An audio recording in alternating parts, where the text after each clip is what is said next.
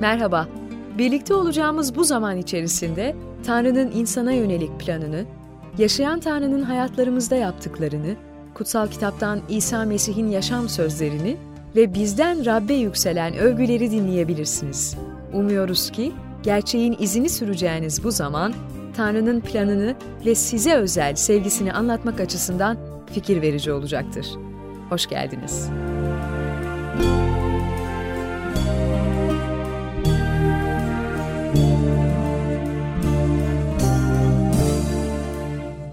Sizlere ilk olarak kutsal kitapta yaratılıştan bugüne dek insanla Tanrı arasındaki ilişkiyi ve Tanrı'nın insanlığa dair tasarısını aktaracağız.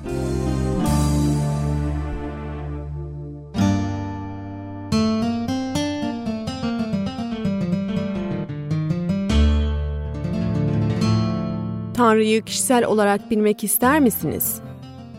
Evreni yönlendiren fiziksel kurallar olduğu gibi Tanrı ile ilişkimizi yönlendiren ruhsal kurallar vardır. Bu kuralları dört başlıkta toplayabiliriz. Birinci kural, Tanrı sizi seviyor ve yaşamanız için harika bir planı var. Kutsal kitap Tanrı'nın sevgisi konusunda 1. Yuhanna 4. bölüm 16. ayette şöyle yazar. Tanrı sevgidir. Sevgide yaşayan Tanrı'da yaşar, Tanrı da onda yaşar. Kutsal kitap Tanrı'nın planı hakkında Yuhanna 10. bölüm 10. ayette şöyle yazar. Bense insanlar yaşama, bol yaşama sahip olsunlar diye geldim. Neden birçok kişi bu bol yaşama sahip olamıyor? Bunun sebebini şimdi öğreneceğimiz ikinci kuralda öğreniyoruz. İkinci kural. İnsan günahlıdır ve Tanrı'dan ayrı düşmüştür. Bu nedenle Tanrı'nın sevgisini ve yaşama için olan planını bilemez ve uygulayamaz. İnsanın günahlı olduğu konusunda kutsal kitapta Romalılara mektup 3. bölüm 23. ayette şöyle yazar. Çünkü herkes günah işledi ve Tanrı'nın yüceliğinden yoksun kaldı.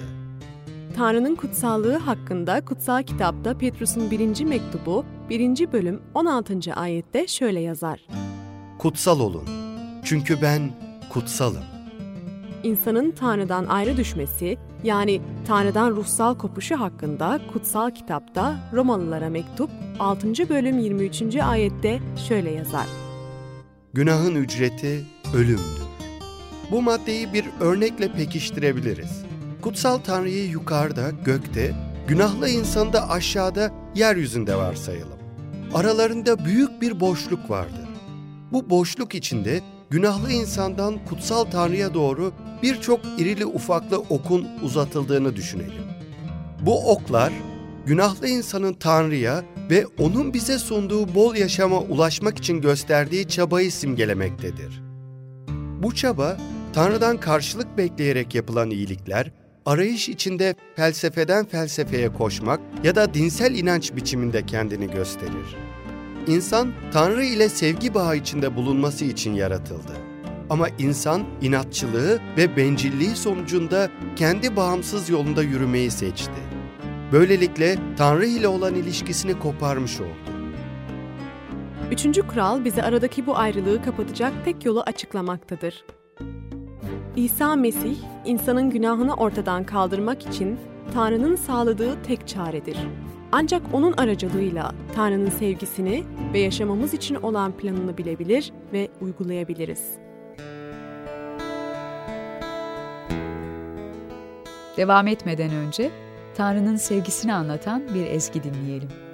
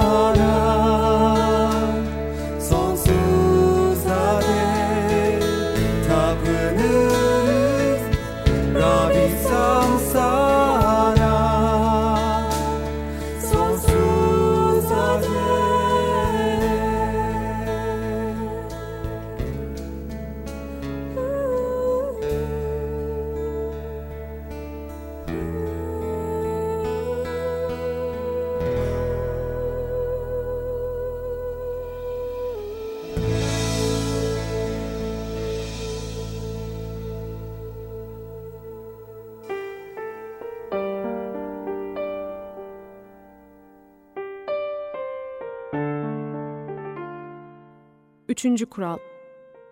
O bizim yerimize öldü. İsa Mesih'in doğumu. İsa Mesih, yaratılış sonrası insanlık tarihinde babasız olarak dünyaya gelen tek kişidir.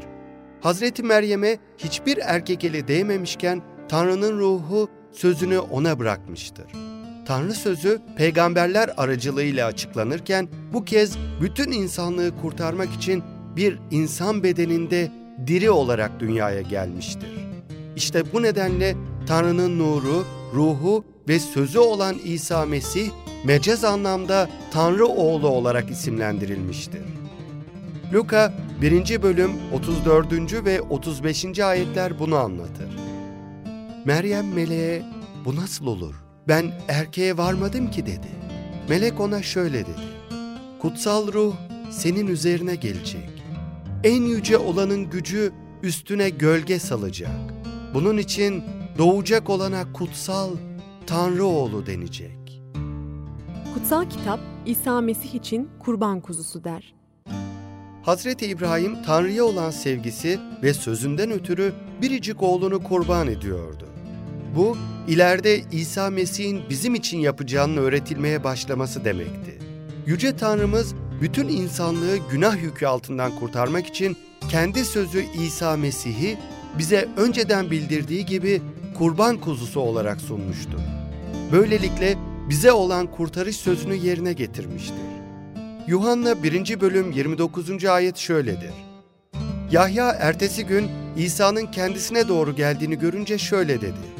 İşte dünyanın günahını ortadan kaldıran Tanrı kuzusu. Romalılar 5. bölüm 8. ayette şöyle der. Tanrı bize olan sevgisini şununla kanıtlıyor. Biz daha günahkarken Mesih bizim için öldü. Kutsal kitapta İsa Mesih'in ölümünden dirilişi konusunda Korintlere 1. mektup 15. bölüm 3 ile 6. ayetlerinde şöyle yazar. Mesih günahlarımıza karşılık öldü, gömüldü ve kutsal yazılar uyarınca dirildi. Kifas'a ve 12'lere göründü. Kutsal kitap Yuhanna 14. bölüm 6. ayette ve yine Yuhanna 3. bölüm 16. ayette İsa Mesih'i Tanrı'ya giden yol olarak açıklar. Hazreti İsa ona yol, gerçek ve yaşam benim dedi. Ayrıca Yuhanna 3. bölüm 16. ayette şöyle der. Çünkü Tanrı dünyayı öyle sevdi ki biricik oğlunu verdi. Öyle ki ona iman edenlerin hiçbiri mahvolmasın ama hepsi sonsuz yaşama kavuşsun. Yalnız bu üç kuralı bilmek yetmiyor. Dördüncü kural. İsa Mesih'i Rabbimiz ve kurtarıcımız olarak kabul etmeliyiz. Bundan sonra Tanrı'nın sevgisini ve yaşamamız için olan planını bilebilir ve uygulayabiliriz. Kutsal kitap Yuhanna 1. bölüm 12. ayette İsa Mesih'i kabul etmemizi söyler. Ancak kendisini kabul edip adına iman edenlerin hepsine Tanrı'nın çocukları olma hakkını verdi. Kutsal kitap İsa Mesih'i sadece iman yoluyla kabul edeceğimizi söyler. İman yoluyla, lütufla kurtuldunuz. Bu sizin başarınız değil, Tanrı'nın armağanıdır. Kimse övünmesin diye iyi işlerin sonucu değildir. İsa Mesih'i yaşamımıza aldığımızda yeniden doğarız. Yuhanna 3. bölüm 1 ile 8. ayetler arasında şöyle söyler. Yahudilerin Nikodim adlı bir önderi vardı. Ferisilerden olan bu adam bir gece İsa'ya gelerek, Rabbi, senin Tanrı'dan gelmiş bir öğretmen olduğunu biliyoruz. Çünkü Tanrı kendisiyle olmadıkça kimse senin yaptığın bu mucizeleri yapamaz dedi. İsa ona şu karşılığı verdi. Sana doğrusunu söyleyeyim. Bir kimse yeniden doğmadıkça Tanrı'nın egemenliğini göremez. Nikodim, yaşlanmış bir adam nasıl doğabilir? Annesinin rahmine ikinci kez girip doğabilir mi diye sordu. İsa şöyle yanıt verdi. Sana doğrusunu söyleyeyim. Bir kimse sudan ve ruhtan doğmadıkça Tanrı'nın egemenliğine giremez. Bedenden doğan bedendir. Ruhtan doğan ruhtur. Sana yeniden doğmalısınız dediğime şaşma. Yel dilediği yerde eser. Sesini işitirsin ama nereden gelip nereye gittiğini bilemezsin. Ruhtan doğan herkes böyledir. İsa Mesih'i kişisel olarak çağırmalıyız. Esinleme kitabı 3. bölüm 20. ayette İsa Mesih şöyle der. İşte kapıda durmuş kapıyı çalıyorum. Eğer biri sesimi işitir ve kapıyı açarsa onun yanına gireceğim. İsa'yı kabul etmemiz demek, kendi benliğimizden Tanrı'ya dönmemiz ki bunun adı tövbedir ve yaşamımıza girerek günahlarımızı bağışlaması ve bizi kendi istediği gibi bir kişi yapması konusunda tam olarak İsa'ya güvenmemiz demektir. Mantık yolu ile Mesih'in Tanrı'nın diri sözü olduğunu, günahlarımız için öldüğünü kabul etmek yeterli değildir. Duygularımızla da onu kabul etmemizin bir anlamı yoktur. İsa Mesih'i ancak istemimizin bir eylemi olan iman yoluyla kabul ederiz. Bundan sonraki bölüm İsa Mesih'i nasıl kabul edeceğinizi açıklıyor. İsa Mesih'i şimdi iman ile dua ederek yaşamınıza alabilirsiniz. Tanrı kalbinizi biliyor ve sözlerinizden çok kalbinize önem veriyor. Şimdiki dua, öneri niteliğinde İsa Mesih'i yaşamımıza çağırmamız için bir iman duasıdır. Sevgili Rabbim, sana ihtiyacım var. Çünkü sen bana olan sevginden ötürü benim günahlarımın karşılığı olarak kendini kurban olarak sundun. Bu nedenle sana sonsuz teşekkürler sunarım. Şimdi kalbimin kapısını sana açıyor ve seni kurtarıcım ve Rabbim olarak kabul ediyorum. Günahlarımı bağışlayıp bana sonsuz yaşam sunduğun için çok teşekkür ederim. Yaşamamın yönetimini benden al ve beni kendi istediğin gibi bir kişi yap. Amin. Bu dua kalbinizin arzusunu dile getiriyor mu? Eğer dile getiriyorsa şimdi hemen bu şekilde bir dua ile İsa Mesih'i yaşamımıza çağırabiliriz. İsa Mesih söz verdiği gibi o anda yaşamımıza gelecektir.